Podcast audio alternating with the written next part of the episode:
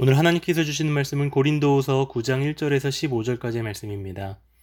지난번 나눔을 통해 말씀드렸듯이 고린도 교회 성도들이 예루살렘 교회를 위한 구제 헌금을 모금하는 일이 제대로 진행이 되지 않고 있었습니다. 그래서 사도 바울은 디도와 두 형제를 보내어 고린도 교회 성도들로 하여금 서둘러서 구제 헌금을 할 수 있도록 독려하고자 했습니다.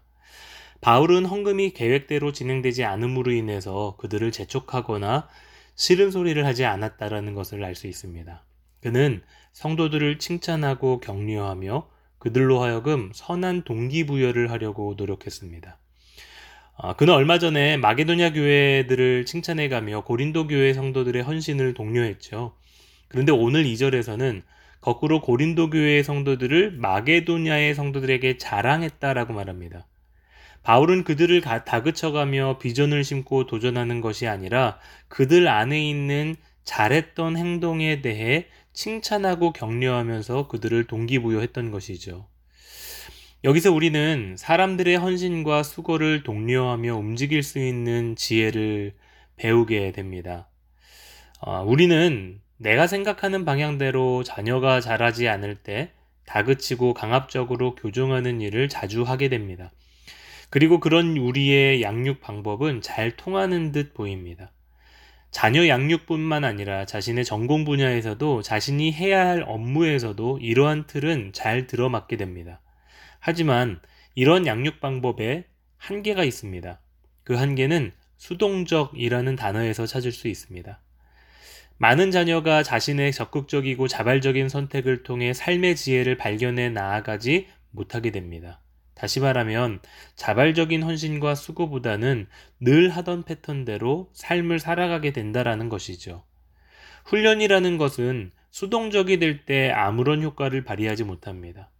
자발적인 열정을 통해 훈련이 병행될 때 그 훈련은 비로소 효과를 발휘하게 되어 있죠. 바울은 그 자발적인 헌신에 대한 중요성을 너무나도 잘 알고 있었던 것 같습니다. 그래서 그는 5절 말씀에서 그들에게 디도와 형제들을 보내 연보를 미리 준비하도록 권면하도록 하는 것입니다. 그래야 억지가 아닌 연보다운 연보를 그들이 할 것이기 때문입니다. 이것이 바로 자발적인 헌신입니다. 바울은 계속해서 7절 말씀에서 이렇게 말합니다. 각각 그 마음에 정한 대로 할 것이요 인색함으로나 억지로 하지 말지니 하나님은 즐겨내는 자를 사랑하시느니라. 이것이 바울이 자발적인 헌신을 요구하는 궁극적인 이유입니다. 하나님은 억지나 인색함이 아니라 자발적인 헌신을 통해 즐겨내는, 즉, 기쁨으로 자원하여 내는 헌금을 기뻐하시기 때문입니다. 그리고 이러한 기쁨으로 자원하는 헌신을 이끌어내기 위해 바울은 그들을 다그치지 않고 칭찬과 격려의 언어를 사용하고 있는 것이지요. 우리는 여기서 다시 한번 자녀와 성도들을 헌신시킬 수 있는 성경적인 방법을 배웁니다. 너무나도 자주 사용되는 되는 말로 칭찬은 고래도 춤추게 한다라고 하지 않습니까? 칭찬과 격려의 표현은 정말 성경적인 표현 방법이며 그것은 능력입니다.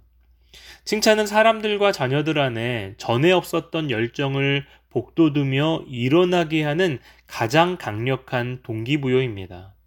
그런데 많은 사람들이 이 칭찬에 인색합니다.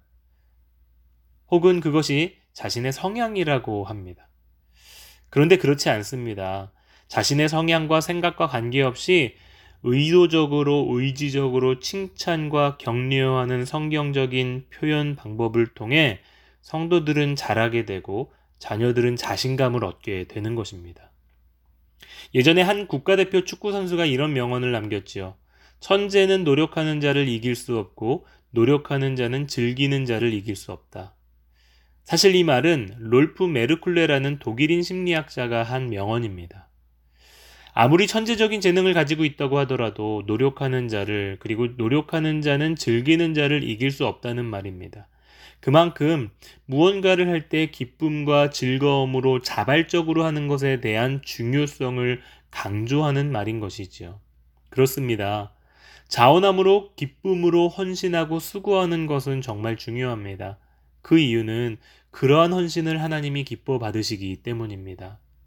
그리고 하나님은 우리가 보다 더 많은 칭찬과 격려로 그 헌신을 독려하는 사람이 되기를 원하십니다. 사랑하는 성도 여러분, 오늘 하루 한번 여러분의 자녀들 그리고 동역자들에게 직책과 다그침보다는 칭찬과 격려의 말을 전해보시기 바랍니다. 칭찬과 격려의 힘은 우리가 생각하는 것보다 더 강력한 동기부여가 됩니다. 그 동기부여를 통해 자녀들은 자발적인 헌신으로 하나님이 기쁨이 되는 신앙인으로 성장하게 될 것입니다. 그 동기부여를 통해 우리 동역자들이 인색함이 아닌 즐겨함으로 하나님 나라를 위해 헌신하는 주님의 군사로 세워지게 될 것입니다.